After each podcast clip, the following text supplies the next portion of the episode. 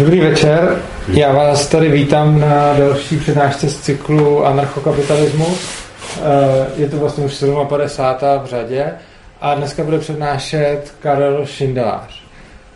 Karel Šindelář je hippie, kterýho jsem poznal v Domu svobodného přístavu na pobytu a účastní se takzvaných Rainbow Gathering, o kterých vám bude tady povídat.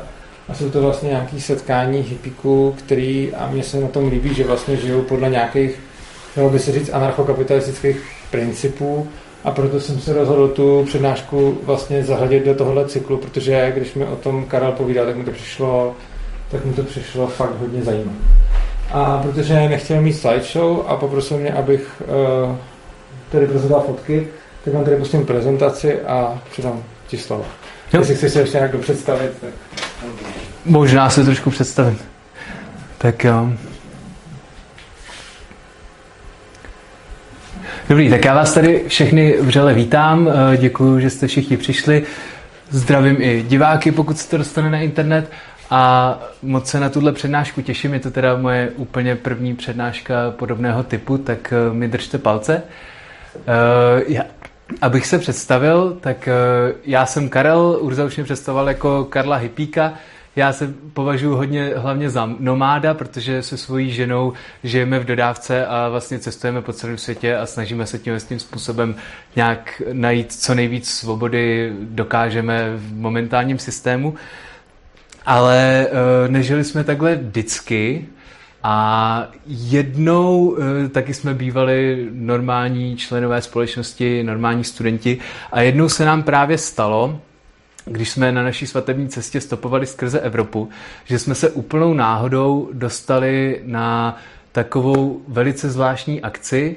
Dostali jsme se na ní v italských Alpách a po vlastně celodenním výstupu do italských Alp na, takový, na takovou náhorní plošinu jsme se ocitli V, ve společnosti, v dočasné společnosti měsíc trvající, která už tam byla skoro necelý měsíc, plný různých zvláštních lidí, hippíků, nahatých, eh, nahatých krásných lidí. Napravo od nás byl vodopád a tam se koupali lidi, nalevo od nás někdo cvičil jogu, tamhle zase hráli na bubny a všichni si tam sdíleli jídlo a bylo to takový krásný a připadali jsme si jako v ráji a ještě ten večer jsme to pak umocnili tím, že jsme si dali L S D, takže to bylo celý takový jako hodně overwhelming a e, musím říct, že vlastně tady ta zkušenost náhodná může nejspíš za to, že dneska ze mě ani z Marti není úspěšný režisér, ani úspěšná reži- herečka, čemu jsme možná měli nakročeno a jsme bezdomovci žijící v autě a žijící takřka pod hranicí chudoby, jak ji definuje stát, ale velice šťastný. Musím říct, že nám vlastně tady ta první návštěva Rainbow hodně změnila život. A to je právě to, o čem bych dneska rád přednášel. Ještě bych začal tím, proč je to vlastně v cyklu o anarchokapitalismu, protože se může na první dobrou znát, zdát, že vlastně nějaký místo, kde, kde je spousta hippíků a takových přírodních skoro až ezo lidí, nemá s anarchokapitalismem nic moc společného a ono se to může zdát na, tu, na první pohled skrze tu estetiku, kterou tady ta akce má, nebo tady ta paralelní společnost, ale když se dostanete jako víc a víc do hloubky, tak zjistíte, že právě se základními myšlenkami anarchokapitalismu to má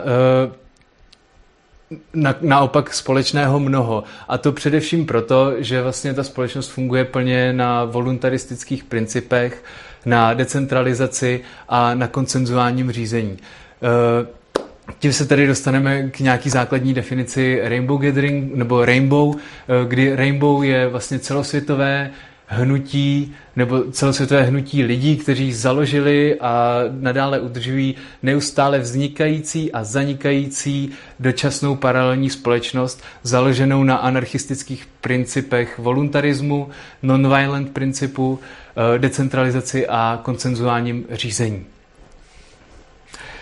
Co nás dneska čeká?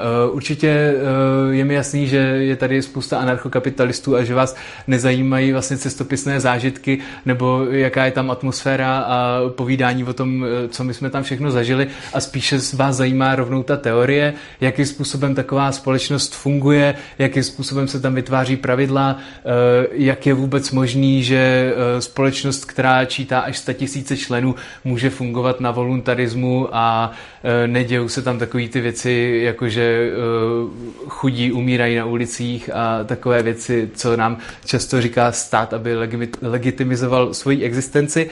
A takže k té teorii se rovnou přesuneme. Uh, budu používat tři základní pojmy. První pojem je vlastně Rainbow Family. Rainbow Family je nějak časově ani místně ukotvený pojem, který obsahuje všechny lidi, kteří se považují za členy Rainbow a nemusí zrovna být součástí té paralelní společnosti, můžou být prostě normálně v práci nebo doma a stačí jenom, že se o to považují. A těch je třeba, těch je tak jako statisíc. sta tisíce po celém světě.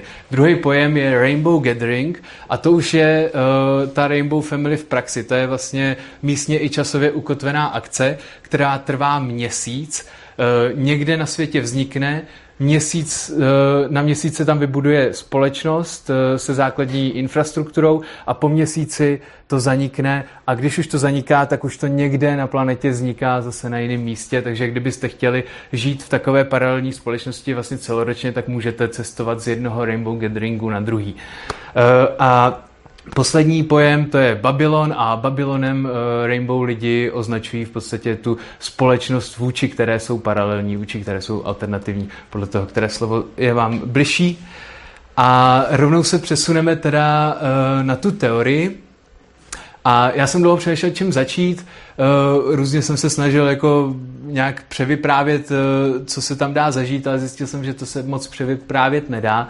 A nakonec mi vyšlo, že nejlepší bude začít tím konsenzuálním řízením. Stejně tak, jako kdybych popisoval prostě naší, nebo tu společnost, ve které teď jsme, tak bych taky třeba začínal demokratickým řízením nebo něčím takovým, a přijde mi, že z toho konsenzuálního řízení vyplyne spousta věcí. Uh, ohledně toho konsenzusu je Rainbow velice specifický mezi vlastně komunitama po celém světě. Protože, co jsem si tak zjišťoval v odborné literatuře, tak je to největší komunita podobného rozsahu, která si udržela to konsenzuální řízení v tak obřích počtech a ještě k tomu přes padesát let, protože Rainbow vznikalo někdy okolo sedmdesátých let minulého století vlastně v boomu hippies a za vietnamské války a tady těch věcí. A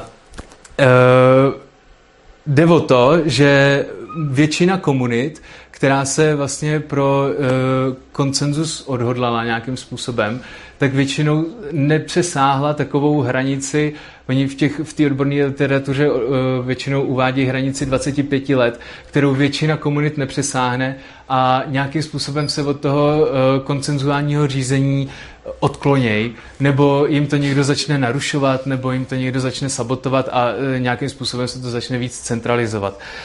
Myslím si, že jeden z těch důvodů je, že Rainbow si vůbec nebere žádný kompromisy a je zajímavý, že oni jsou jak specifický tím, že si udrželi ten konsenzus více jak padesát let a pro společnost čítající sto tisíce členů, ale ještě si udrželi voluntarismus plnej a ještě si udrželi decentralizaci a nonviolent princip to ne.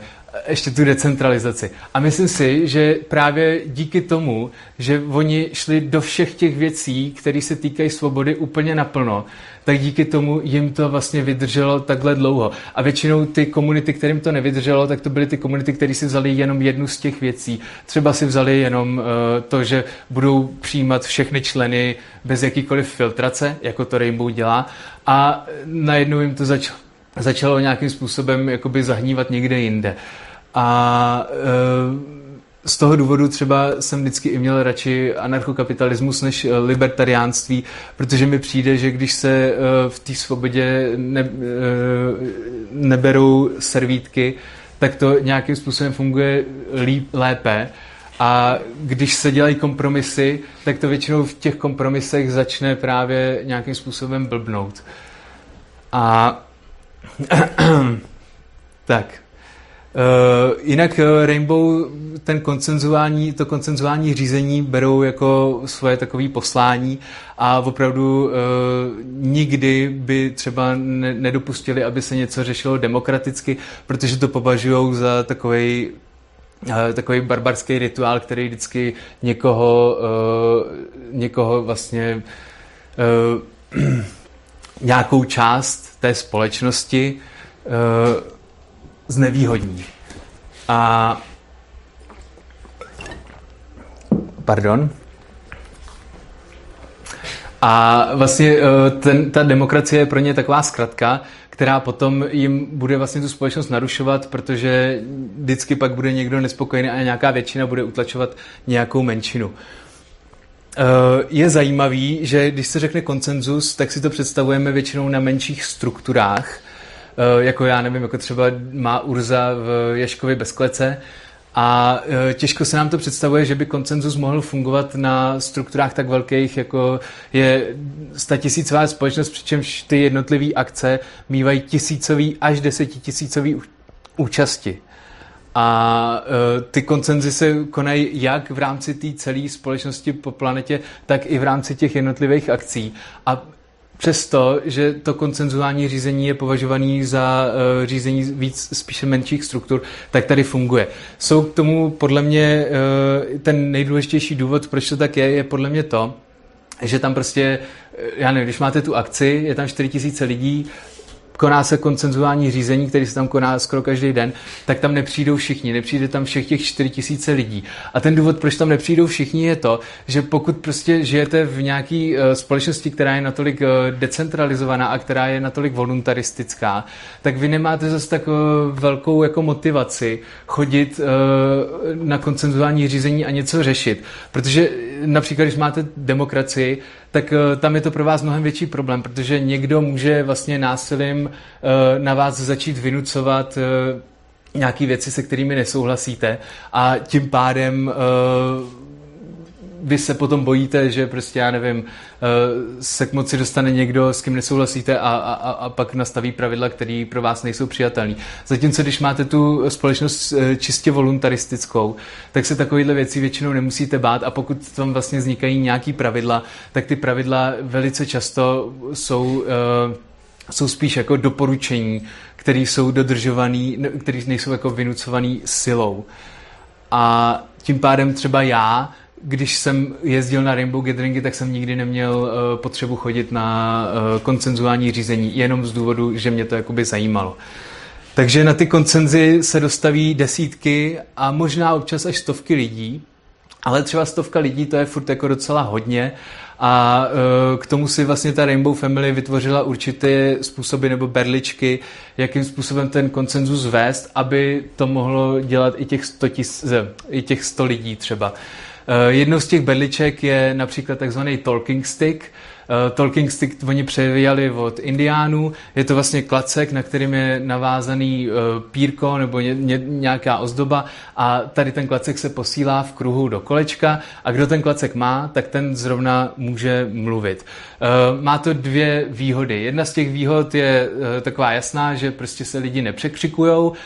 Například opět věžkovi bez klece, myslím, že to mají víc takový živelnější, že nepoužívají mluvící předměty, ale v počtu až sta lidí je to, tak říkajíc, nutnost.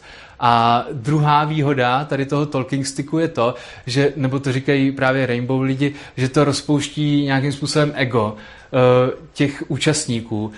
Z toho důvodu, že třeba když si představíte, že něco řešíte konsenzuálně, a napadne vás nějaká super myšlenka, která by mohla všechno vyřešit a které, se kterou by mohli všichni souhlasit, a chcete jí hrozně říct nahlas, ale zjistíte, že vlastně než to k vám dojde, tak je to ještě dalších deset lidí, a za těch deset lidí se nejspíš stane to, že tu myšlenku řekne někdo za vás a možná ji řekne ještě líp, a vlastně vy nebudete tím zdrojem toho, toho super nápadu, ale vy se tím naučíte vlastně uh, pracovat s tím, že nejde hlavně o vás a o to, co vy do toho přinesete, ale jde o to, jak ten celý organismus funguje a jestli k něčemu dojde. A zároveň se teda učíte i trpělivosti a čekat na to slovo a lepšímu naslouchání. Uh, další takovou berličkou jsou Vibes Watchers, to jsou lidi, kteří se vyberou v tom koncenzu a kteří dohlížejí na to, aby prostě byl dobrý vibe. Což znamená, že když se třeba lidi začnou hádat nebo začne být taková napjatá atmosféra, tak oni je všechny vyzvou, aby se postavili, aby se třeba chytli za ruce, dali si společný om nebo si zaspívali písničky. Tohle se teď, jak to říkám, tak to zní možná trošku divně nebo trapně, ale tam je to pro ně jako denní chleba, zpívat písně, držet se za ruce, takže pro ně je to jako normální věc na to, aby, si, aby se uklidnili a aby si jako... Uh, aby se měli víc rádi v tom koncenzu. Pak jsou... Ještě jednou? Je to úplně v pohodě, no. Tady ty kruhy, ty se ještě pak konají i třeba před obědem vždycky, že se lidi chytají za ruce a zpívají a kdo nechce, tak prostě sedí opodál a čeká, až se dospívá, aby se najedl. Takže je to naprosto v pohodě.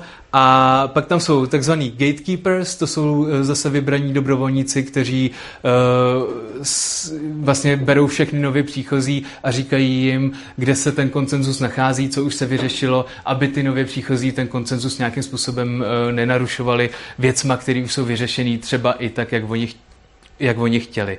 No a pak je jedna důležitá berlička, uh, vlastně podle mě hodně důležitá, ta se jmenuje Hard Song.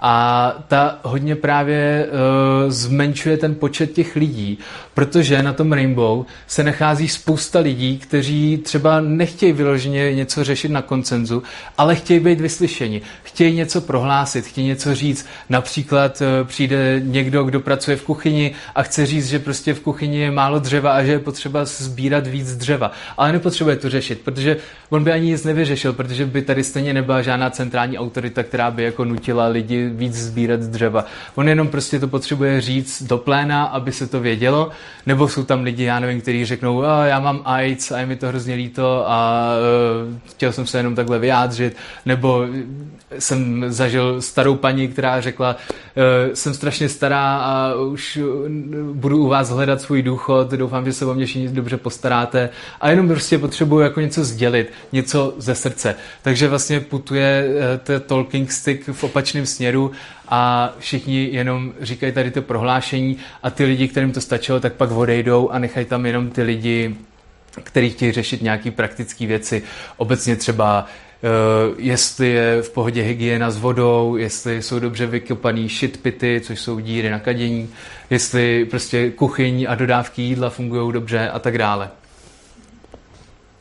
Tak, ty pravidla, která se na těch koncenzech většinou stanoví, tak jak už jsem zmiňoval, tak jsou spíš taková doporučení.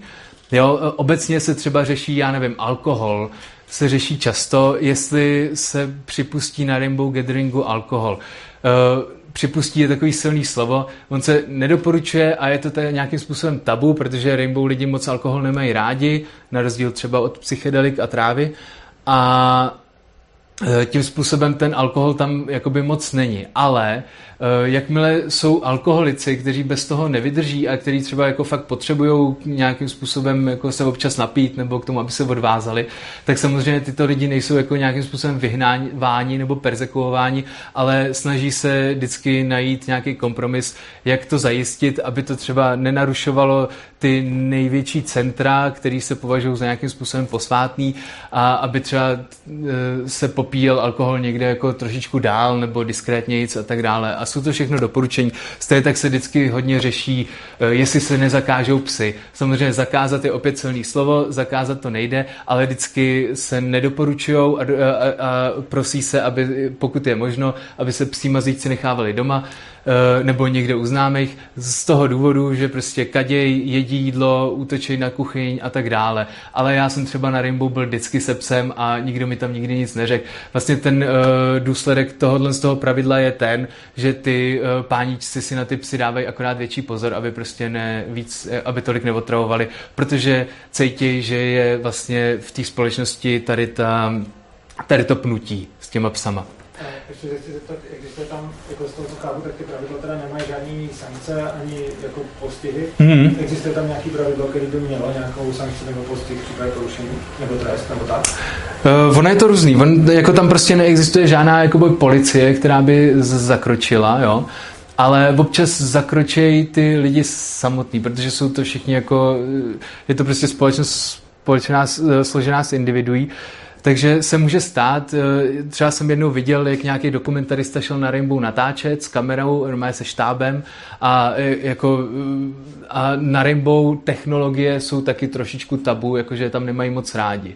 Jo? Ale ten štáb tam normálně dva dny asi natáčel, chodil všude, ale pak se jim stalo, že se jednou dostali vlastně do toho hlavního kruhu, kde se řeší ty nejhlavnější věci a kde se podává jídlo a tady, ty, a tady to, a který je takový jako pro mnoho lidí posvátnej a opravdu k ním potom přišli uh, lidi, kteří jim řekli, ať s tím jdou jako někam pryč, že, že to tady jako není dobrý.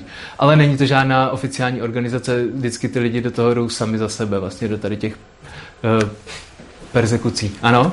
Já bych se chtěl zeptat, jsou nějaký role, které se volají konsenzuálně, nebo všechny ty role té společnosti jsou dělané tak, jako dělají to, jestli chceš?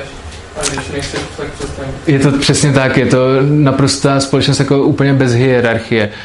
K tomu se ještě dostanu. Oni tam se snaží, aby si byli všichni rovní a vlastně, že i každý nově příchozí je v té společnosti stejně postavený jako člověk, který tam už jezdí deset let a, a má stejný hlas v tom konsenzu a, a, a takovýhle věci. Samozřejmě vznikají tam občas takový lokální hierarchie, například, že když máš kuchyň, tak je tam vždycky někdo, kdo prostě ty kuchyni rozumí víc a potom tak jako přirozeně říká ostatním, co mají, jakým způsobem dělat. Ale e, není to nikdy tak, že by jako nemohli ty lidi přijít a říct mu, ale fakt ne, jako, nebo něco takového. E, a k těm hierarchiím se dostanu, e, jaký to má vlastně důvody a jaký to má výhody, že tam ty hierarchie nejsou. E, Teď se totiž dostáváme k takovému podle mě hlavnímu bodu celého toho hnutí, a to je, že to funguje na principu takzvaného temporary autonomous zone, což je dočasně autonomní zóna, kdy celá ta společnost opravdu funguje tak, že se zabere nějaká autonomní zóna, měsíc tam trvá, tedy dočasně, a pak zanikne a zase vznikne někde jinde, jo. Tady ta věc má, je to vlastně nomádská společnost. Celý to Rainbow je nomádská společnost. Tady ta, tady ta věc má několik výhod. První výhodou je například decentralizace. Kdybyste měli například nějakého člověka, který vlastní pozemky a té komunitě je poskytne, aby tam mohla fungovat, tak v tu chvíli najednou vám vzniká právě hierarchie z toho důvodu, že ten člověk, který vlastní ty pozemky, tak kdykoliv potom může přijít a říct, no hele, jako dobrý, ale ty pozemky jsou vlastně moje, takže jako buď dělejte tohle jinak, anebo prostě vypadněte.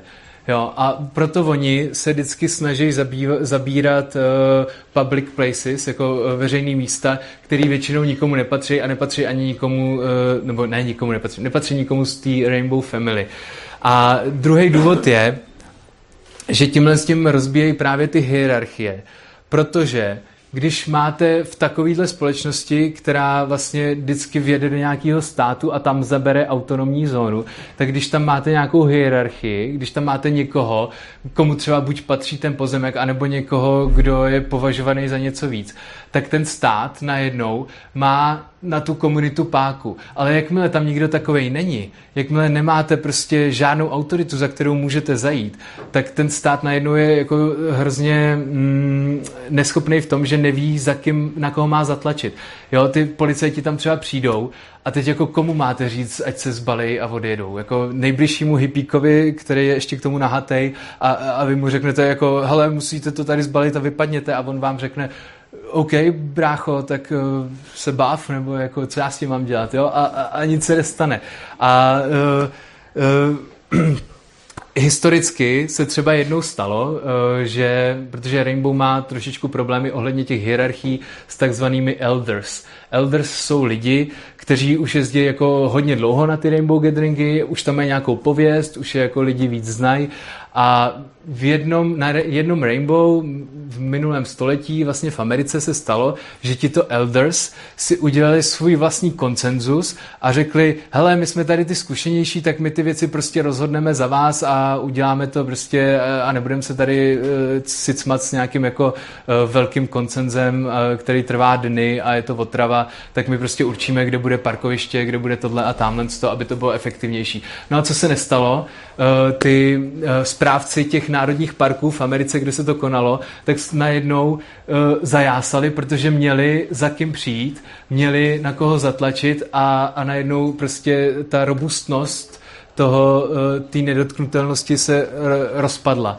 A od té doby se vlastně e, částečně poučili, že tady ty Elders vlastně nejsou dobrý v tomhle tom a že ani tady ty hierarchické vlastně stavby nejsou fajn.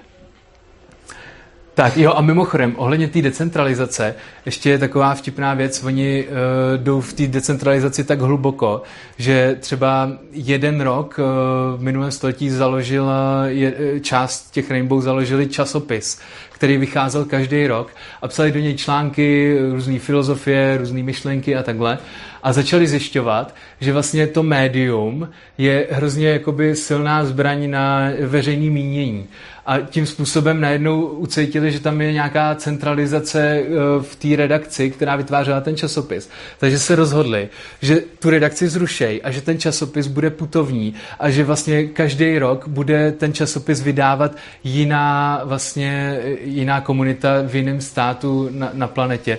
Což jako pak mělo za takový vtipný následek, že třeba jeden rok ten časopis vyšel asi o tři měsíce později a na, na jeho začátku bylo napsané takový zoufalý prohlášení, hrozně se omlouváme, ale prostě nikdy jsme nevytvářeli časopis, nikdy jsme nic nevydávali a netiskli, ale holt jsme to dostali, tak tady to je. A takovýmhle způsobem to jako funguje, že fakt tu decentralizaci řeší hodně do, do puntíku. Další výhodou teda... Mm, ty dočasně autonomní zóny, kdy to teda trvá jenom ten měsíc a pak se to přesune rychle někam jinam, je to, že ty státy na to nestíhají zareagovat. Většinou prostě ta byrokracie je tak pomalá, že oni si toho sice ze začátku všimnou. Občas tam zajedou nějaký policajti nebo něco takového. Mimochodem, když přijede policajt na Rainbow, tak ty Rainbow, jak mají tu otevřenou společnost a berou každýho, tak považujou v tu chvíli toho policajta za svého jako bratra. Akorát trošku pomateného bratra, ale jako berou ho prostě jako součástí family a fakt s nima hezky uh, komunikujou. A to se ještě dostávám k jedné vtipné příhodě. Um, nedávno uh, se pokoušeli udělat Rainbow v Rakousku, asi tak pět let zpátky. Uh, najeli tam ten základní kemp hippíků, který se chystal za, zabrat nějaký území a všimli si jich rakouští policisti, kteří nemají moc jako, nevím, jsou takový striktní, mi přijde, a začali jim říkat, že, že to tady jako fakt nemůže být. A oni normálně donutili ty policajty v těch uniformách, aby si sedli k ním do toho konsenzuálního řízení a čekali, až k ním doputuje ta talking stick, aby jim teda mohli říct, že tady fakt nemůžou být. A ty policajti tam normálně dojížděli tři dny v kuse, než jako došli k tomu konsenzu, že tam teda opravdu nebudou, a přesunuli se do italských Alp, kam jsme později zavítali já s Marťou. Je to jako krásná věc, protože tady oni jako fakt skvěle ovládají diplomaci a nějakou nonviolent communication. Že jako, jak mají ten nonviolent princip zakořeněný, tak se to všechno snaží jako fakt řešit hodně mírovou cestou a nějakou láskyplnou cestou a vyzařuje z nich taková jako... A co jsou teda ty, jakoby, ty konkrétní místa, kde se to dělá? To je většinou nějaký národní park? Nebo něco? Třeba v Americe to bývají často národní parky, ale třeba tady v Evropě to bývají prostě louky, teď to bylo třeba v Turecku v horách a většinou to vypadá tak, že tam jako přijede základní jako...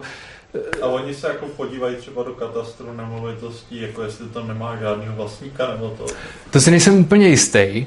Myslím si, že spíš tam jakoby přijedou na to místo, nejdříve zjistí, jestli to místo splňuje nějaký parametry, které oni potřebujou, což znamená pitná voda, dostatek místa, dost, do, příjezdová cesta nějaká, kdy může jako tam putovat jídlo a takhle. A usadějí se tam a teprve vlastně zjišťou, co se bude dít. Tím pádem začínají komunikovat s lokálama, začínají s nimi vlastně diplomaticky řešit. Hele, vadilo by vám, kdyby tady teď na měsíc přijeli čtyři tisíce lidí a, a, a tancovali tady a bubnovali.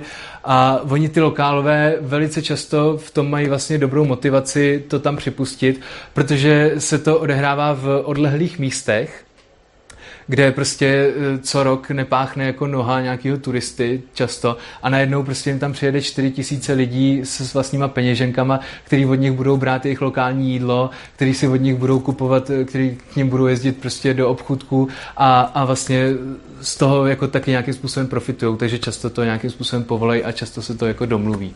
Takhle. No, to musí vyvejšet docela jako schopný lidi, ne? Kde to bude? Jsou to, jsou to skvělí lidi. Já se k tomu ještě dostanu, jak to, pro, jak to takhle to.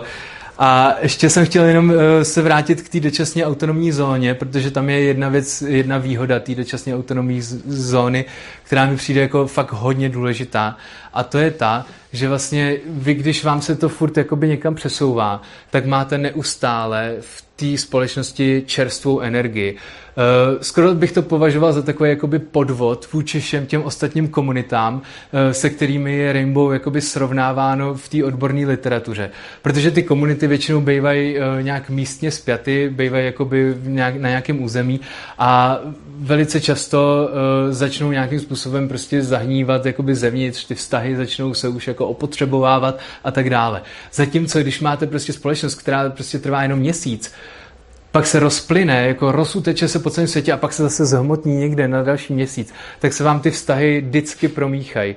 Jo, je to z toho důvodu, že vlastně z toho jednoho Rainbow na druhý Rainbow jezdí třeba jenom třicet procent a zbylých sedmdesát procent vždycky tvoří lokální jako lidi z Rainbow, kteří třeba jezdí na Rainbow jenom jednou ročně a jedou na něj tykon zrovna, protože je blízko jejich domova. Je třeba na příjezdové cestě dva dny prostě daleko.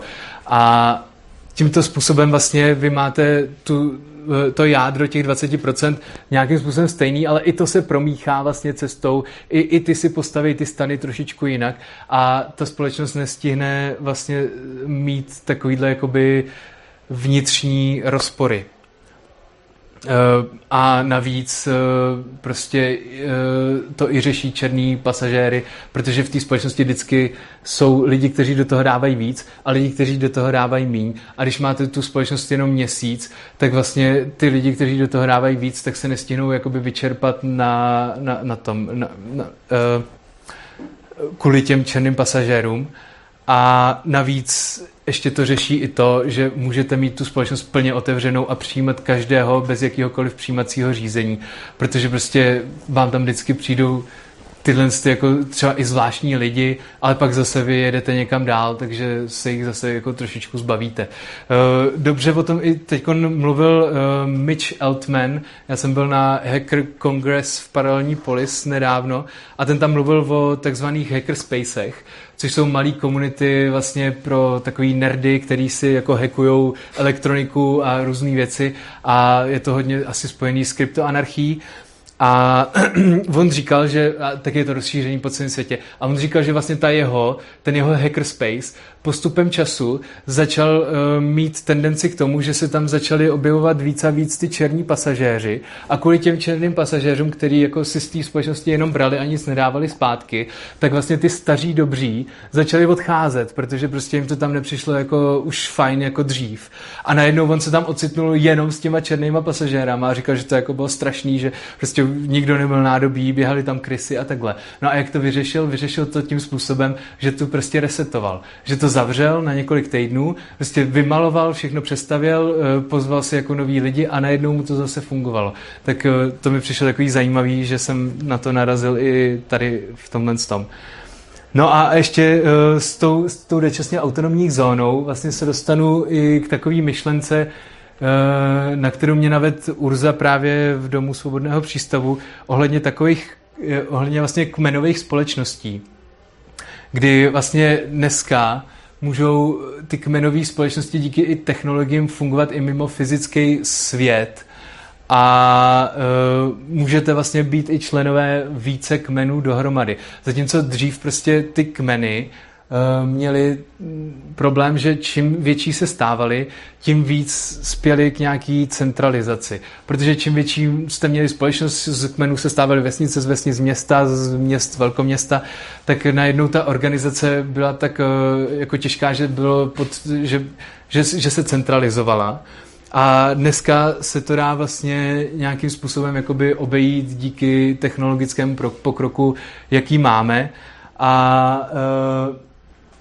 z velké části i díky vlastně komunikaci, kterou máme přes internet, přes telefony a tak dále. A dají se vlastně vytvářet kmenové společnosti virtuální, o tom by vám určitě řekli hodně kryptoanarchisti, ty mají hodně takových virtuálních paralelních společností, které vlastně už nemají tady ten problém. Ale pokud nejste vyloženě lidi, kteří chtějí žít ve virtuálním prostoru, jako třeba já, a víc vás zajímá ten fyzický prostor, tak právě to nomádství a tady ten, to neustále přesouvání, to myslím hodně hezky vyhekovalo v tom fyzickém světě, kdy prostě... Když máte jakoby hmotu lidí, kteří jsou neustále v pohybu a jenom se občas takhle jako semknou a pak zase rozemknou a zase semknou někde jinde, tak to má za důsledek ten, že naopak, čím více lidí v takové společnosti, tím robustnější je a tím spíše tam ta decentralizace funguje. Jo? Si můžete po, po, po představit jako takovou pavoučí síť kolem celého světa, která vlastně uh, je propojená dneska i skrz tu virtuální svět, skrz ty messengery a tak dále, a která se vždycky jenom někde jako na chvíli zcukne a pak se totálně decentralizuje. A je vlastně složená z, z, jenom ze suverénních individuálů, kteří vlastně se jenom občas sejdou a pak zase rozejdou. Hezky jsem to zažil letos třeba v Turecku, kdy, když jsme jeli na to Rainbow turecký a ono skončilo, tak to není tak, že prostě najednou... Kde to bylo přesně? V Turecku? No. Uf, tak to asi neřeknu. Je to, bylo to na jihu v horách. U moře nebo... V horách, v horách. No. Takže vlastně asi v Kurdistánu v podstatě. Ne, ne, ne, ne, ne, to zase ne. Bylo to jako, když si představíte Turecko, tak tady je moře, tak zhruba tak jako takhle daleko od moře, jako někde uprostřed. Ale já mám strašně špatný paměti na jména měst ne, a všeho. V Turecku jsou místa, kde by jako nahatí lidi takhle jako nebrali. No, no, no, jako občas tam jeli podívat policajti a na to bylo jako takzvané, takový tajný zvolání, že když se blížili policajti, tak se začalo řvát po celém tom údolí jako Bulgur, bu, ne, Bulgur second time, což bylo jako tajný to, že, že se blíží policajti, takže schovat všechny drogy a oblíknout se, no. A... Uh, Co jsem, kde jsem to byl. Jo, a když to Rainbow skončilo, tak vlastně pro, pro nás ta Rainbow Family neskončila, protože najednou se vám ty lidi rozutečou, někteří jedou na ty další Rainbow, pokračují třeba do Izraele, kde zrovna vznikalo další, ale spousta jich zůstane třeba v tom státě a vy, vy jste propojený přes ty messengery, přes ty různý komunity a najednou zjistíte, že vlastně v tom, v té společnosti pokračujete, že najednou prostě část Rainbow zabrala prostě pláž na jihu Turecka a byli tam, dokud ty nevyhnali policajti. Když nás vyhnali policajti, tak zase mi napsali dva...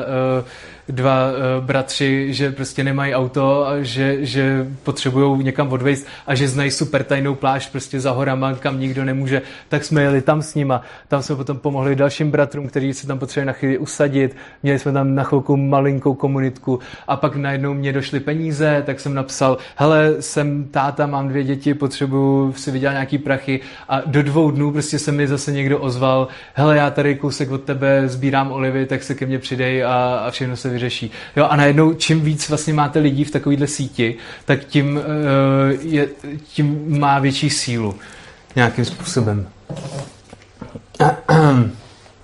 Tak, to máme kmeny za sebou, jo. Uh, tímto jsme se dostali vlastně k základnímu principu, jak to funguje. Chápete to všichni? Není to nepochopitelný? Jo. Tak já bych se dostal... To je nepochopitelný, samozřejmě, jak reagovat na to, když někdo tu komunitu opravdu poškodí nějakou agresí. Mm-hmm. To se jako nikdy nestalo. Já jsem to nezažil a nemám ani jako z odborné literatury. Jo, takhle, stalo se to jednou. Uh, stalo se to v Americe. Je to i natočený, najdete to na YouTube, jsou z toho záznamy, kdy tam uh, vlastně do té Rainbow Community naběhli policajti s paintballkama a začali do nich střílet paintballkama a prostě vyhnali tím, že je vystříleli paintballkama pryč. No. Ale se stalo jednou. Jo, znásilňování, jasně, to je určitě jakoby problém té společnosti, ale je to jako podobný problém jako v jakýkoliv jiný společnosti. Samozřejmě jsou tam i násilníci, jsou tam prostě gauneři, jsou tam špatní lidi, ale jakoby i si myslím, a teď to bude znít trošičku ezo, jo, ale prostě pokud jste v tom údolí, kde všichni se na vás strašně usmívají, pomáhají vám, všechno si sdílej, furt by vás někdo objímal, furt by vám někdo říkal, jak jste skvělí, tak se tam jako ten zločin dělá trošičku hůř, mi přijde, jo. Nějakým způsobem je to takový jako to, ale samozřejmě se to tam stává, bývají tam třeba často napsané nápisy When sister says no, uh, it means no. A, a takovýhle, řeší se to, ale řeší se to stále jakoby decentralizovaně, řeší se to prostě člověk od člověka, skupina od skupiny.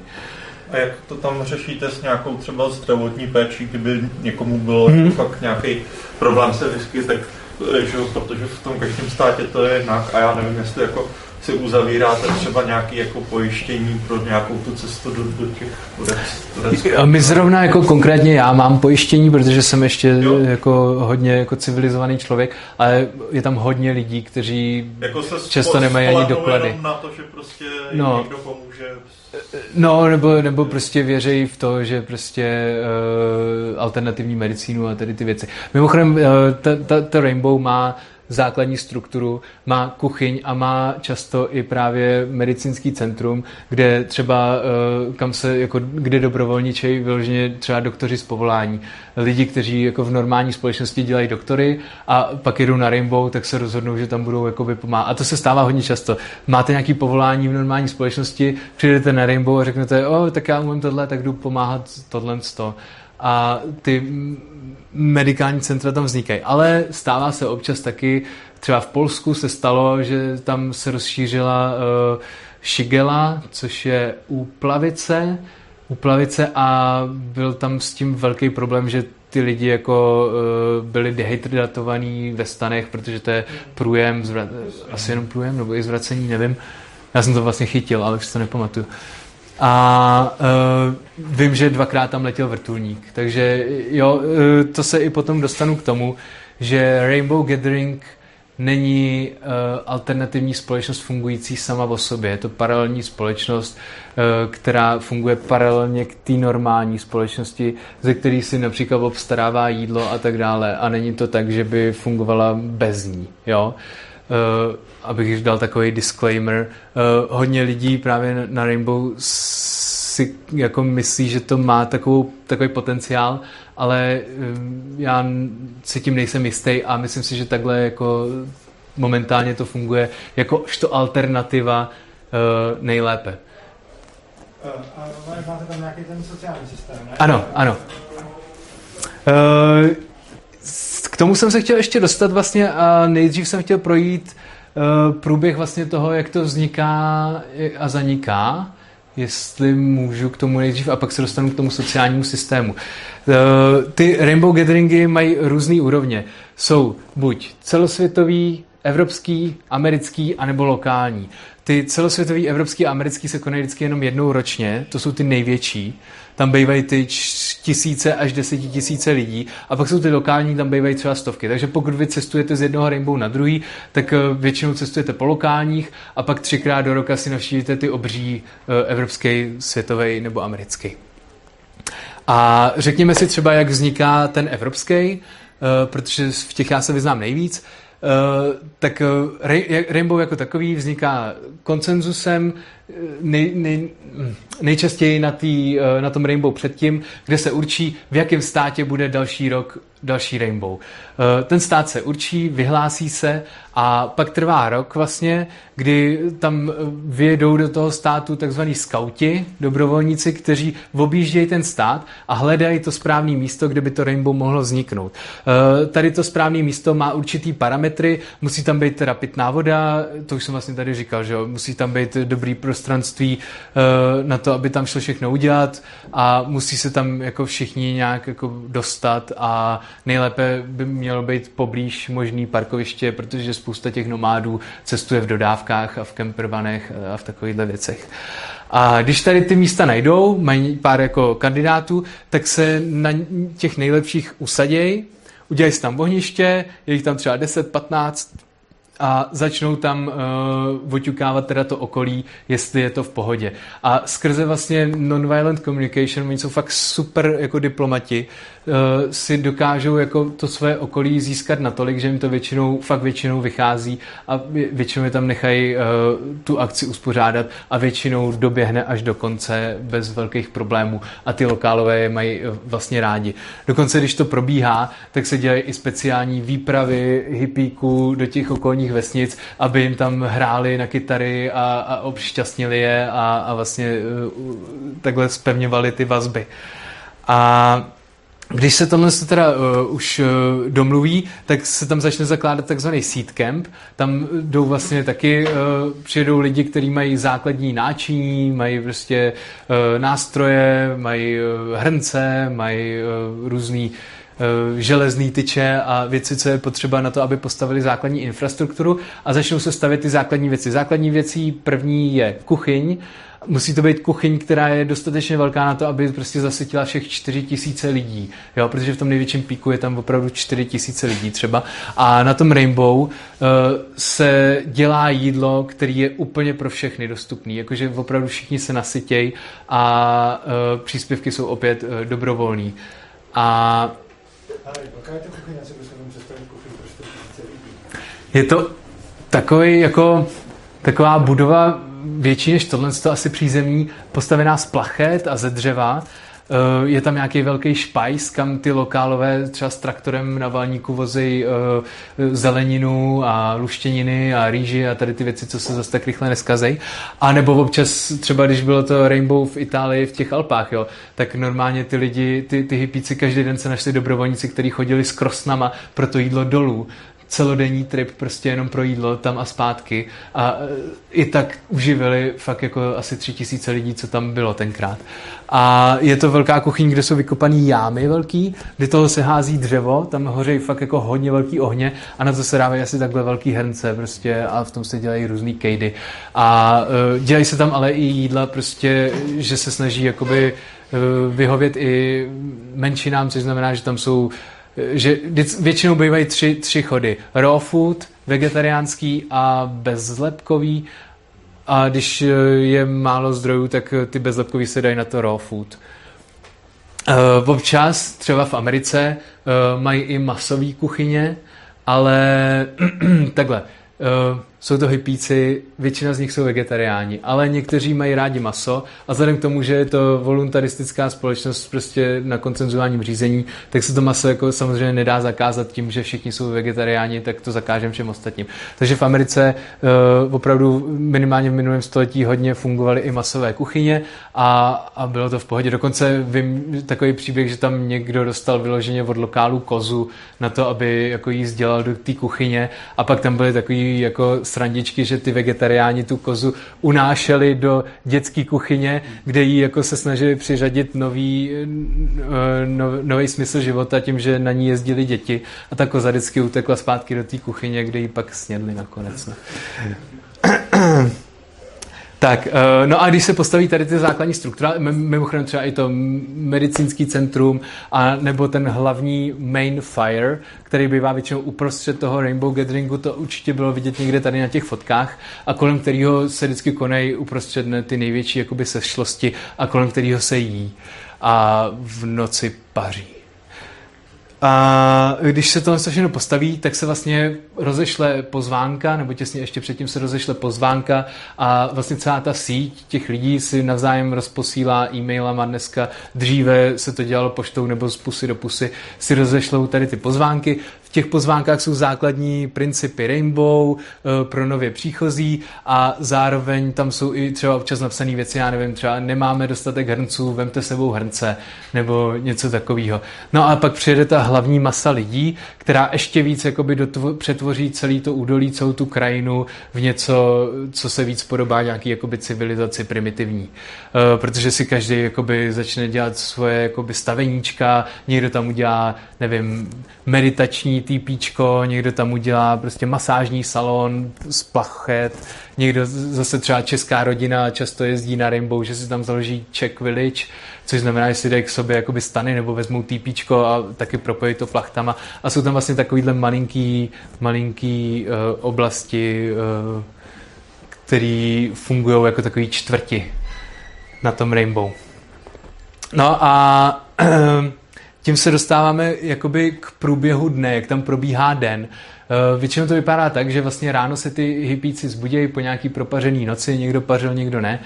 A začnu to s kuchyní, protože to je opravdu takový centrum pro to Rainbow. Většinou stane někdo, kdo opravdu v té kuchyni se vyzná a kdo se rozhodl, že dobrovolně bude tu kuchyni vést a že ho to baví a že ho to naplňuje.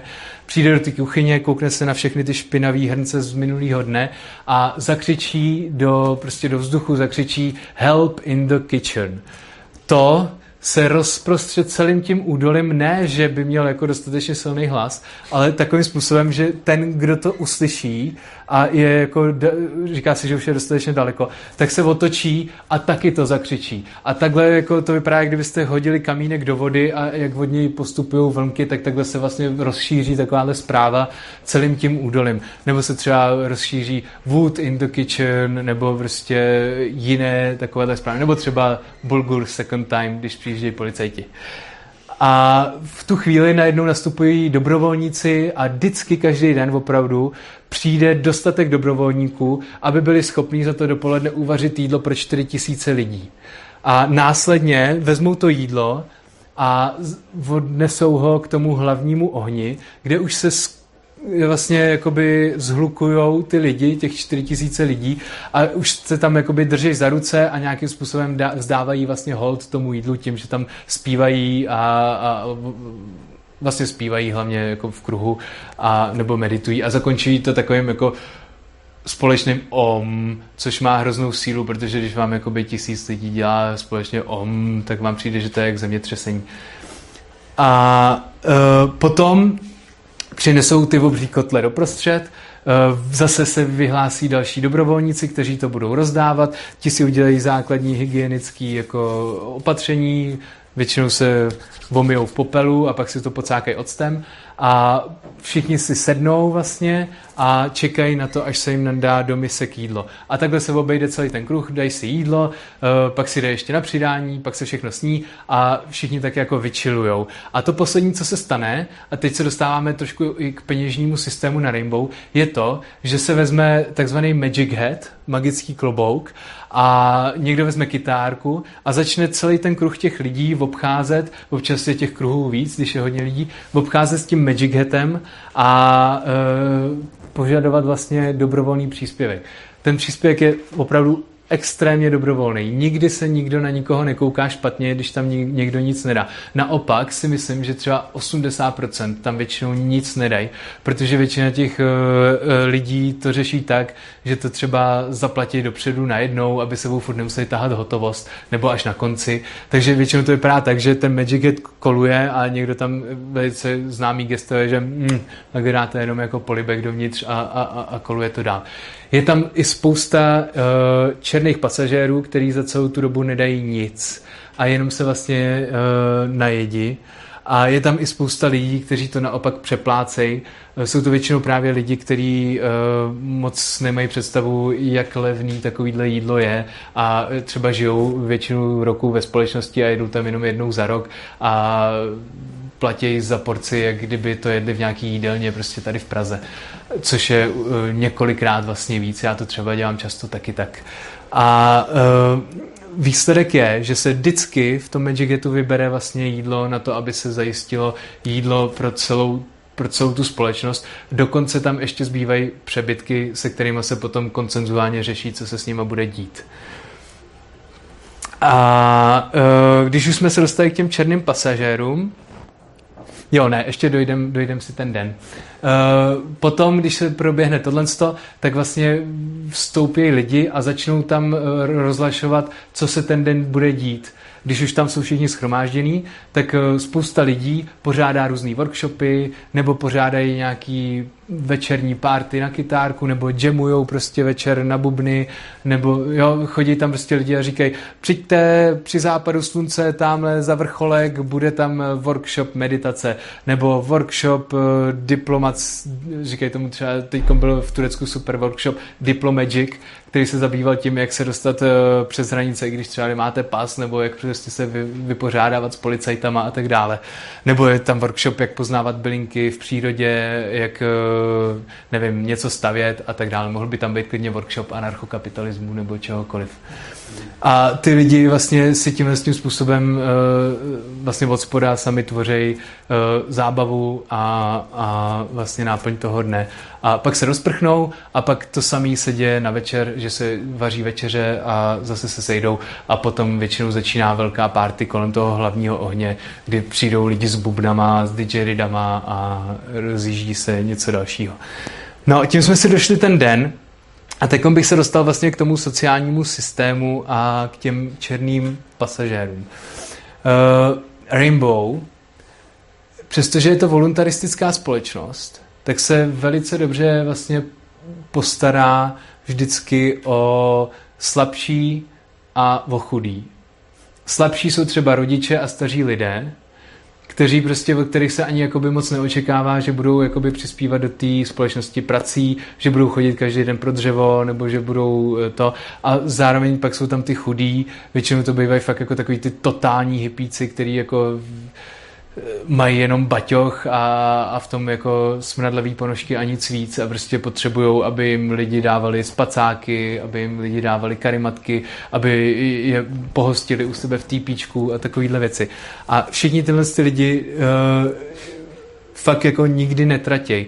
Je to podle mě z toho důvodu, že v tom voluntarismu je ten sociální systém uh, funguje za mě, teda mě funguje mnohem líp, z toho důvodu, že prostě když máte uh, nějakou centrální autoritu, která vám vezme vaše zdroje a pak je přerozdělí těm slabším a chudým, tak vy vlastně ani nevíte, komu je přerozdělila, jakým způsobem je přerozdělila, kam se ty peníze ztratily cestou a takovýhle věci. Kdežto tady uh, vy pomáháte a přímo vidíte důsledek té vaší pomoci a najednou to pomáhání je nějakým způsobem jako mnohem jednodušší a vlastně vás to ani vůbec neobtěžuje. Mně se třeba stalo, že jsem byl v týpíčku s dětma a kolem mě procházela prostě Turkyně, která držela v ruce asi desetiletý dítě nebo osmiletý a, a sotva ho unesla, jo, a křičela jméno svého manžela, protože ho nemohla najít a to dítě mělo horečku a ona potřebovala sehnat léky a neměla auto, tak jsem jí říkal, OK, tak já ti pomůžu, já mám dodávku a dojedu ti pro ty léky a všechno jako nějakým způsobem vyřídíme a vůbec mi nedělal problém zabít celý den, jo, i když jsem měl svoje vlastní dvě děti ještě k tomu, zabít celý den tím, že prostě musím dojít na to parkoviště, musím nastartovat tu dodávku, musím dojet do té vzdálené vesnice, kde je jedna lékárna, která prostě je ještě k tomu otevřená tak jako sporadicky. Cestou ještě prostě jsem nabral asi sedmnáct hippíků, který se mi naměstnali do té dodávky, abych je do té vesnice taky hodil. A cestou zpátky to samý, protože neměli jak se dostat zpátky. A najednou ale když vidíte, že jako opravdu někomu pomáháte, tak to pro vás není něco, co by vás nějakým způsobem štvalo, že vám mizí vlastně vaše zdroje nebo váš čas. Ale je to něco, co děláte hrozně rádi a vlastně Vlastně to bylo takový jako super dobrodružství. Jo? Já jsem strávil den tady tím, nemohl jsem si sice, nevím, pařit, ale prostě bylo to fajn.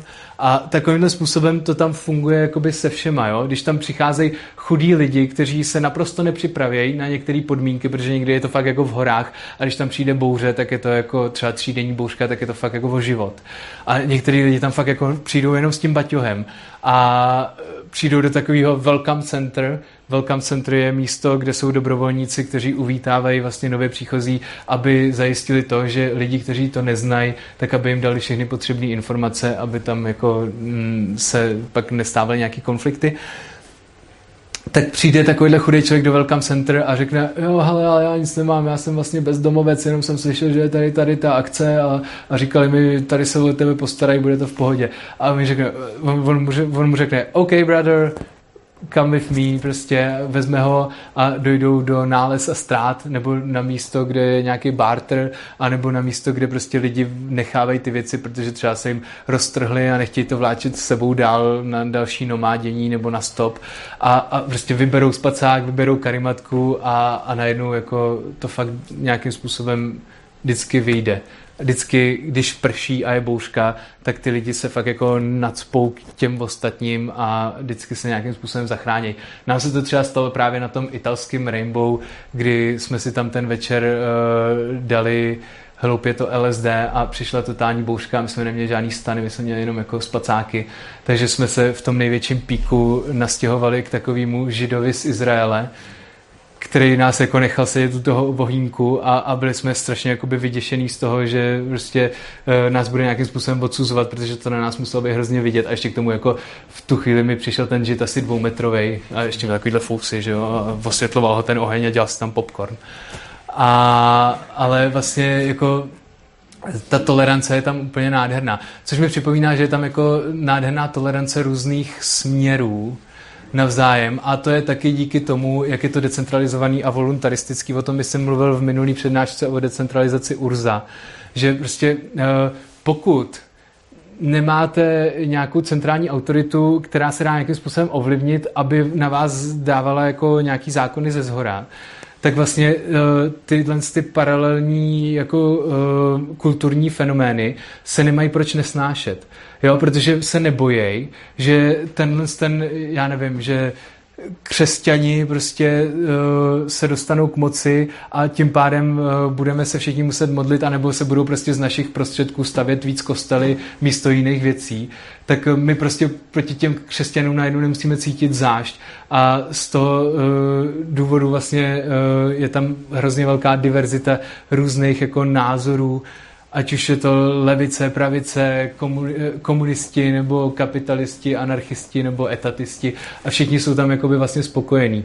Jo, uh, myslím si, že kdyby tam přijel anarchokomunista a anarchokapitalista, tak si tam oba dva najdou svoje. Anarchokomunista bude hrozně spokojený z toho důvodu, že se tam všechno krásně sdílí, všichni se mají rádi a e, všechno funguje vlastně na principu dávání a sdílení. Anarchokapitalista bude spokojený z toho důvodu, že všechny tady ty krásné věci jsou e, dobrovolné, že nikdo k ničemu nikoho nenutí. A to mi přijde vlastně jako hrozně důležitá věc. Tady je mimochodem ten main, main fire. Důležitá věc a to, proč to tak dobře funguje, proč tam vždycky tak dobrá nálada. Že nikdy nikdo nikoho k ničemu nenutil. A přesto to vždycky nějak jakoby vyjde. Vždycky jako ty dobrovolníci do té kuchyně se najdou. Já přesně to mám taky. Jako jeden den propařím a pak druhý den se zbudím a říkám si, tyjo, včera jsem nic moc nedělal, tak asi zajdu na to dřevo, nebo zajdu do té kuchyně pomoct, jo? Nebo prostě tamhle někomu s něčím píchnu. A zároveň, ale o mě třeba bylo i hrozně dobře postaráno, když jsem byl rodič a když jsme jeli na to turecký Rainbow s tím dvouměsíčním dítětem, což jsme byli jako jedni z nejmladším dítětem, co tam bylo. A spali jsme s ním v tom týpíčku, tak jsme se uh, pohybovali nejčastěji v Kids Kitchen, takzvaný dětský kuchyni, která má jakoby vyšší hygienické nároky, voda se tam převařuje a jídlo se tam dělá nějak jako víc pro děti a víc s předstihem. A ty lidi prostě viděli, že mám to malý dítě, tak najednou mě hrozně obskakovali, že jo, a bylo to hrozně krásný. Já jsem, mě přišlo jako, ty brďo, vy tady kolem mě furt jako pracujete, já jsem se jich na to jako ptal, jako co je k tomu jako táhne, jo? A spousta těch lidí vám řekne, že ta práce nějakým způsobem je jakoby naplňuje. Že jim to dává, že, že prostě kdyby se tady jenom váleli, tak je to bude hrozně nudit. A tohle z toho, že pracujou a že ještě za to dostávají vyloženě ten lidský kontakt a není to nějakým způsobem, oni tam teda nefungují mimochodem peníze, peníze jsou tam trošku tabu, takže ty vztahy nejsou žádným způsobem komercializovaný, což znamená, že vlastně vy za to dostáváte vyloženě jakoby ten lidský kontakt a ne vlastně ten, tu zástupnou věc, ty peníze, ačkoliv já proti penězům samozřejmě nic nemám, tak na Rainbow prostě se rozhodli tady tím směrem a spíš se tam vlastně peníze nepoužívají. Samozřejmě, kdybyste občas chtěli si za něco vzít peníze, například, nevím, někomu uděláte ayahuascový ceremoniál a řeknete mu, hele, ta ayahuasca mě stála docela ranec, dej mi za to něco, tak většinou se prostě dohodnete. Ale je, je takový jako obecný obecný pravidlo, že ty peníze se nepoužívají, jenom se dávají do toho magic hatu a všichni si tam všechno navzájem sdílejí. Dobrovolně. Opět. Mně se ještě líbilo, když jsi říkal, že vlastně ty černí pasažéři, že, že se nesnaží nikdo nějak potírat a že vlastně ani není vidět, kdo je černý pasažér, mm. protože jak si ty lidi pod tom cirkulujou, takže vlastně je to hrozně snadný a že to je vlastně i jako cílem a přesto vlastně není s tím problém. Je to tak, v podstatě černýho pasažéra vy nezmrčíte, protože vy můžete vidět tamhle někoho, kdo se válí v trávě a nepracuje, ale vy nevíte, jestli prostě včera nedřel od rána do večera, nebo jestli se zrovna nevrátil z lesa a nenosil dříví. To prostě nemáte jakým způsobem zjistit, takže ty černí pasažéři jsou tam tímhle tím způsobem jako vlastně neodhalitelný, ani nevíte, kolik kdo kdy zaplatil a přesto tam nějakým způsobem fungujou a ta společnost vlastně se nějakým způsobem, jak se neustále promíchává a jak je neustále živelná, tak, tak jí to jako ne to, neublíží ty černí pasažéři. Naopak oni do toho taky přináší nějakou hodnotu. Jo. Černí pasažéři bývají třeba často lidi, kteří umějí hrát na nějaký nástroje a velice často prostě trávějí uh, Rainbow tím, že prostě fakt jako hrajou až do šesti do rána na kytaru nebo na bubny a, a dělají vlastně tu zábavu.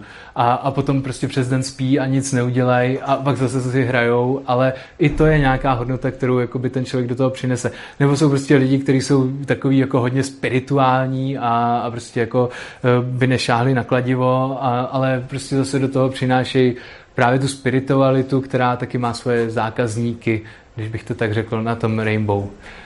A, a tak. Jo, ještě jsem se chtěl teda dostat k tomu, jestli, jo, proč si myslím, že to není jako jenom hippie festival. Uh, myslím si, že to má dva důvody, to, že, že, to má, že, že mají ty lidi takovouhle podobu. Uh, jedno teda to, že to vzniklo opravdu za té éry hippies a uh, byla prostě taková kultura takovýhleho oblečení a druhá taky to, že prostě uh, když žijete měsíc v přírodě, kde musíte jako jenom uh, používat vodu a vařit v polní kuchyni, nemáte tam pračku a takhle, tak se z vás ty hippíci tak trošku jakoby stanou, protože prostě začnete smrdět a budete špinaví. A uh, A uh, myslím si, nebo dokonce i ti jsou jako dobový záznamy uh, konverzací vlastně s těma lidma, kteří pořádali ty první Rainbow a ty jako tu společnost vůbec nepovažovali za nějakou hippie společnost, ale naopak ji považovali za právě anarchistickou společnost, která je otevřená všem těm směrům. Uh, tady se jenom stalo to, že prostě když máte anarchistickou společnost založenou na voluntarismu, tak nemůžete předvídat, jakou pak bude mít podobu, protože prostě tu podobu přinese trh těch myšlenek těch lidí. A tady se stalo to, že vlastně ta podoba se stala víc jako taková hippie zácka. Ale nemyslím si ani, že by většina, nebo neexistuje žádný konsenzus na to, jestli je Rainbow levice nebo pravice, jestli jsou to komunisti, anebo jsou to anarchokapitalisti nebo něco takového, uh, protože ten konsenzus ani nikdy vzniknout nemůže. Tam prostě potkáte kohokoliv, tam potkáte člověka, který je od bitcoinu, tam potkáte libertariány, ale zároveň tam pak potkáte komunisty a všichni tam jsou jako spolu spokojení, protože nikdo nikoho do ničeho nenutí.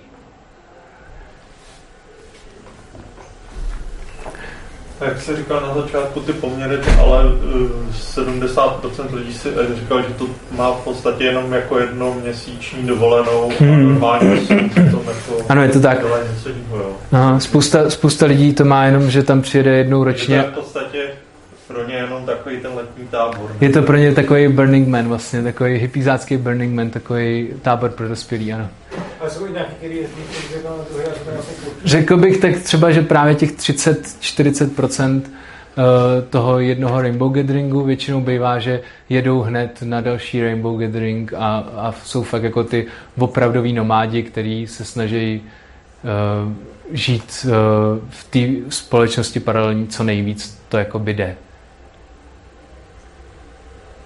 Ale jak říkám, je to společnost paralelní, to je jako yin a yang, prostě nemůže to, nemůže to existovat bez toho, bez té společnosti, ke který je to paralelní, si myslím. Uh, kdybyste měli nějaký dotazy, tak určitě to solte. Co zbraně? Jestli jsou tam jako povolený, nebo jestli tam no, jsou? Jako, jestli, tak, jestli tam jsou, jestli jsou povolený, jako jaký to, hmm. že, když to je něco, co že, jako samou o sobě já jsem se, tu... jo, jo, já jsem se se zbraní ještě nikdy nesetkal na Rainbow. Myslím si, že jeden důvod bude taky to, že jak většinu, jak je to nomádská společnost, tak se se zbraněma těžko cestuje přes hranice. Jo, s těma střelnýma minimálně. A kdyby to tam přinesli nějaký lokálové, to je asi možný, ale nikdy jsem se s tím nesetkal. A asi by to, asi by k tomu neměl jako dobrý postoj, si myslím. Většina jako těch uh, lidí sami za sebe si myslím, že by k tomu neměli dobrý postoj, protože opravdu tam hodně uznávají nějaké hodnoty lásky a míru a, a takhle. A tím pádem ten tábor je bezbranný. Ještě jednou? Tím pádem ten tábor je bezbranný. Tím pádem je ten tábor bezbraný, ano. Oni v podstatě opravdu sázejí nejvíc na ten nonviolent communication, že to všechno vyřešejí vlastně tou mírovou cestou. Jednou se jim to nepovedlo, protože vyhnali ty policajti s paintballkama, ale většinou se jim to i s těma policajtama fakt jako daří. Takže, no, ne, tak takže to nemají to, asi potřebu. Nová, že to, to vlastně bylo podobný a tam, tam opravdu jako tu chvíli vlastně byl velký problém. Vlastně tam ty lidi byli jako jediní, ty policajti byli jediní, že ten tábor byli schopný bránit. A kdeže se dostal? No teď v Izraeli, že ten taneční festival Nová, aha, aha. To byly vlastně podobní lidi, že jo? Jo, jo, jo, jasně. A ten tábor byl právě úplně bezbraný. Mm-hmm. No já myslím, že kdyby se něco takového stalo, jako nějaká násilná intervence, tak jako v nomádské společnosti máš tu výhodu, že ty lidi se prostě rozprchnou a, a složí se vlastně někde jinde, no. Že to prostě jako nechají bejt, no. Vůbec jako to nomádství a ta dočasně autonomní zóna jim řeší strašně moc problémů, které vznikají v normálních komunitách, které jsou jako místně ukotvený. Dotaz. Aha. Jsi zmiňoval nahotu, jak je tam jen v celku běžná. Ještě co je tam běžná? Jsi zmiňoval nahotu. Nahotu, jo, jo. Tak jestli, jak je to třeba se sexualitou, jestli jsi tam setkal s tím, že jsi šel ven ze stanu a někdo tam venku měl. Hmm. Jo, dokonce bývají i na těch jako večírcích, který trvají do rána, tak tam občas třeba se stane, že se tam propuknou nějaký orgie lehký. Ale jako výjimečně, ale stane se to a lidi, co to nemají rádi, tak prostě odejdou. Přesně jsem to jakoby zažil, že uh, tam byl chlápek, který hrál na takovou tu din din din din din din, uh, nevím, jak se to jmenuje, a jo, asi. A hrál tam celý večer, že jo, a pak tam začali, pak tam po sobě začaly líst jako holky, prostě, tři asi. A on si to zbalil a přesně jsem slyšel I hate it when it becomes orgy a odešel prostě. Jo, takže... Takže tak. Mně se teda jednou stalo, že jsem normálně jako přijel do Unoští a tam na silnici jako spolu lidi spali. A když jsem se jako zvednul z toho auta, jako díval se, že fakt to bylo nebezpečný, že byli na silnici, tak ta ženská na mě zařvala, co očumuješ? No?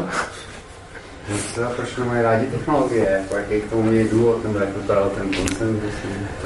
Uh, oni nemají rádi technologie proto, takhle, ta společnost je hodně spirituálně založená, hodně jako jsou nějakým způsobem, nebo takhle většina těch lidí, co tam je, tak jsou nějakým způsobem jakoby propojený s přírodou, hodně meditujou, a dělají takovýhle věci, hodně tam třeba od, bu, od buddhistů přišel jako velký uh, vliv a uh, říkají vlastně, že ty technologie tě uh, nějakým způsobem uh, no taková ta klasika, prostě koukáš do telefonu, takže nedokážeš vnímat to svoje okolí. A tím způsobem se jim to nějaký, nějak jako nelíbí, ale nelíbí se jim to především tady v tom main circle, který oni považují za takový jako trochu svatý.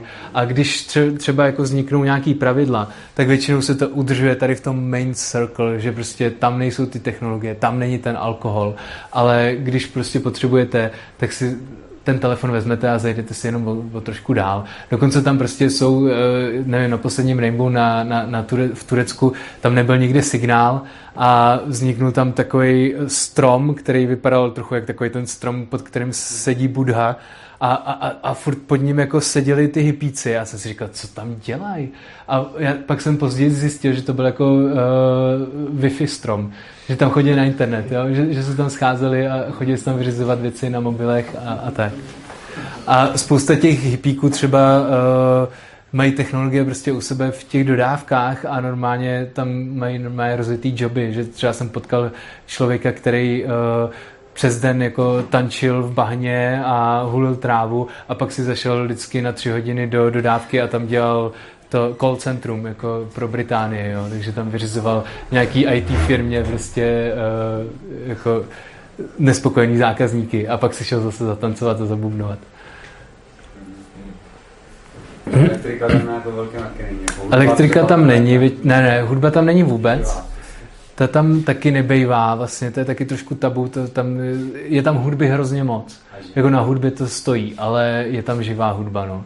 A když už někdo si chce dát jakoby uh, reprodukovanou hudbu, tak s tím jde taky trošku dál, aby právě nerušil ostatní. Bývají to právě většinou lidi uh, z technokomunit vlastně, protože ty jsou taky, to je taky dost podobný, to je taky taková temporary autonomous zone, vlastně když založíš ilegální technoparty, tak to je taky vlastně taková dočasně autonomní zóna, akorát ne, nemyslím si, že tak politicky pro, pro, promakaná jako to Rainbow. A ty se tam taky objevujou a prostě si to vyřeší takhle, no. Nebo si prostě postaví svoji vlastní village, která je z doslechu od lidí, který, kterým by to vadilo, no. A čili ostatní zvířata se můžou, jenom si jsou problémy. Ostatní zvířata? No, jaký zvířata je ostatní? By to bylo třeba kočka? Jako občas tam někdo přinese kočku. A ty jsou v pohodě, no. Jako je tam, chodí tam pravidelně jeden Čech, který tam má vždycky workshop na hypnosis, myslím. A tomu vždycky sedí takhle na rameni kočka. Nevím, jak to tam vždycky přežije, teda ten měsíc, ale nějak to jako dá. Protože jako tam občas třeba v tom Turecku, jo, tam obcházeli obří pastavečtí psy, který tam, e, protože skrz to Rainbow prostě byla nějaká dráha e, pastevců, takže tam jako chodili ovce a kozy a koně a, a, a ty ovce a kozy hlídali ty pastavečtí psy, který celý život prostě byli zvyklí, že tady není jako nikdo, že jo, a najednou prostě tři tisíce hippíků prostě, takže ježišmarja, před čím, co mám jako ochraňovat, jo, takže e, si myslím, že, že ty zvířata jsou i problém občas z tohohle důvodu. Jako na, já jsem měl třeba s kvídem, občas se, s naším psem problém kvůli těm pastajeckým psům, že jsem na ně musel nabíhat s klackem a bylo to takový odvážný. Nepříjemný. Myslíš, že se dá říct, jakoby, když jsi říkal, že to je rozdělený, že nějakých třeba dvacet až třicet procent lidí jakoby fakt tím, že jezdí na každý to Rainbow, mm. opravdu takhle putujou a ten zbytek se tam jako vždycky nabaluje, tak že tady z těch jakoby, z té části, který to fakt žijou, se pak jako víc třeba rekrutují ty lidi, kteří se věnují budování té infrastruktury, tomu konsenzuálnímu rozhodování, mm. tomu scoutingu a tak, že to, určitě. Že to prostě má nějaký jako jádro a potom právě to mi přijde takový... Uh, že to je ta hierarchie trochu. No, no. To jo, jo. Já myslím, že ano, protože ty, když jsi tam jakoby návštěvník, tak většinou nez, nezvládneš jakoby proniknout dostatečně do hloubky uh, toho celého procesu. Já, když jsem tam byl poprvé, tak jsem ani vůbec jako nevěděl, odkud oni berou to jídlo, jo. Já jsem si myslel, tady bude asi nějaký miliardář, který to sponzoruje, nebo něco takového, jo. A, a pak jako čím díl tam jezdíš, tak tím víc jakoby pronikáš do toho procesu, takže mě by jako na prvním, druhým, třetím Rainbow ani nenapadlo jít na nějaký konsenzuální řízení. I když, ale oni se fakt jako snaží ty hierarchie jakoby rozbíjet, že třeba před každým tím konsenzuálním sezením chodí potom Rainbow člověk s takovou tyčí a vyhlašuje to a říká, fakt přijďte jako kdokoliv, kdo chcete, nejlépe hlavně lidi, kteří jsou z nějakých malých zastoupených minorit a přijďte, ať je to co nejvíc, jako, ať je tam těch minorit zastoupeno co nejvíc, ať se ty konsenzuální řešení uh, udělají tak, aby byli všichni spokojení vlastně. No. Takže ať už říká pokud teda vzniká nějaká třeba jakoby hierarchie takhle přirozeně, tak mm. to prostě jenom z té dobrovolnosti se vlastně jako, nějak, jako prostě... Asi jo, jako je takhle. Já s tou hierarchií si nejsem úplně jistý, jestli se jí dá bránit úplně stoprocentně. Já myslím, že prostě hierarchie vždycky budou vznikat nějakým způsobem. Ale na druhou stranu jakoby mi přijdou dobrý ty důvody, například té robustnosti proti tomu útoku zvenčí a takhle. A přijde mi dobrý, že se proti tomu snaží jakoby takhle nenásilnýma cestma bránit, jakože prostě, nevím, to rozhlašujou nebo prostě mluvěj. Ale zase nerozbíjí ty hierarchie nějakou centrální autoritou, která by jako něco zakazovala. Jo, i ty Elders vlastně na tom jednom Rainbow Gatheringu mohli vzniknout vlastně a pak se jenom sami poučili z toho, že to nebylo dobře.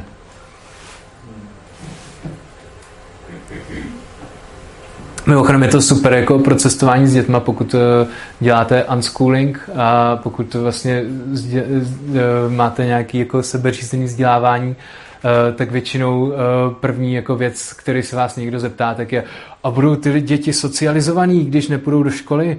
Jakoby teda škola byla nějaká socializace kvalitní, jo. Ale e, tady to je na to strašně super, že prostě vy vezmete ty děti a oni tam jsou měsíc s, se strašně moc lidma a mají tam strašně moc kontaktů s ostatníma dětma a se všema a, a je to super. Já ti děkuji za přednášku. Mm. Vám děkuji za dotazy. Ještě teda pokud třeba někdo by se chtěl ještě Karla něco zeptat, než to, než to ukončíme, tak jestli tady třeba nějaký poslední dotaz.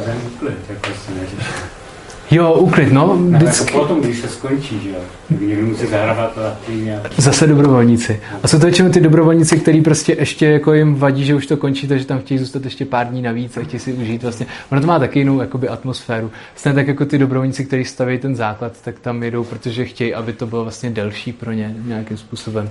A nebo jsou to lidi, kteří třeba nemají žádný, třeba v Americe, často na, ty, na to stavění těch základů jezdí opravdu jakoby bezdomovci nebo lidi, kteří prostě nemají žádný peníze a uh, společnost se nějakým způsobem nepřijímá a oni se v tom Rainbow cítí jako doma a chtějí prostě tam být jako fakt co nejdýl, třeba o ten půl měsíc díl, kdy se to staví ještě ta představba, takže tam jedou a vlastně jsou to zase ty černí pasažéři, ale odmakají si to vlastně tady tím, jo, že, že dostanou tam najíst a všechno, ale odmakají si, že postaví vlastně pro ty movitější návštěvníky, kteří přijedou až potom, tak postaví tu základní infrastrukturu a to, co nikdo nechce dělat.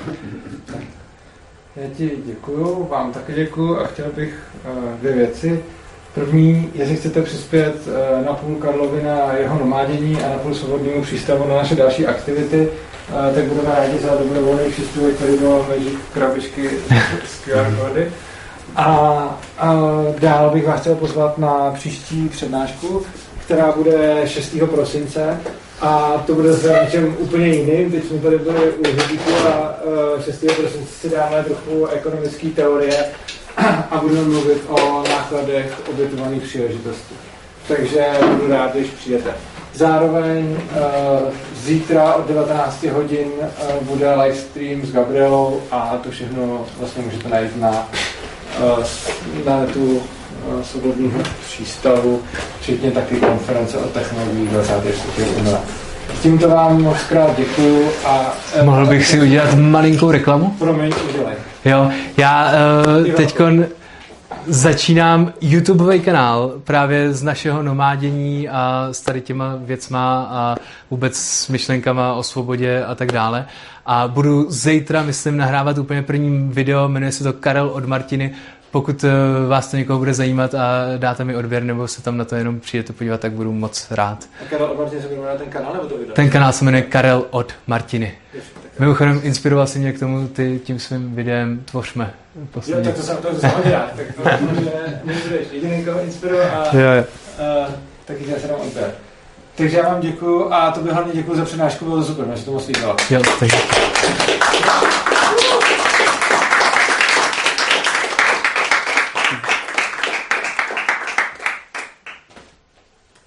Děkuji. Děkuji.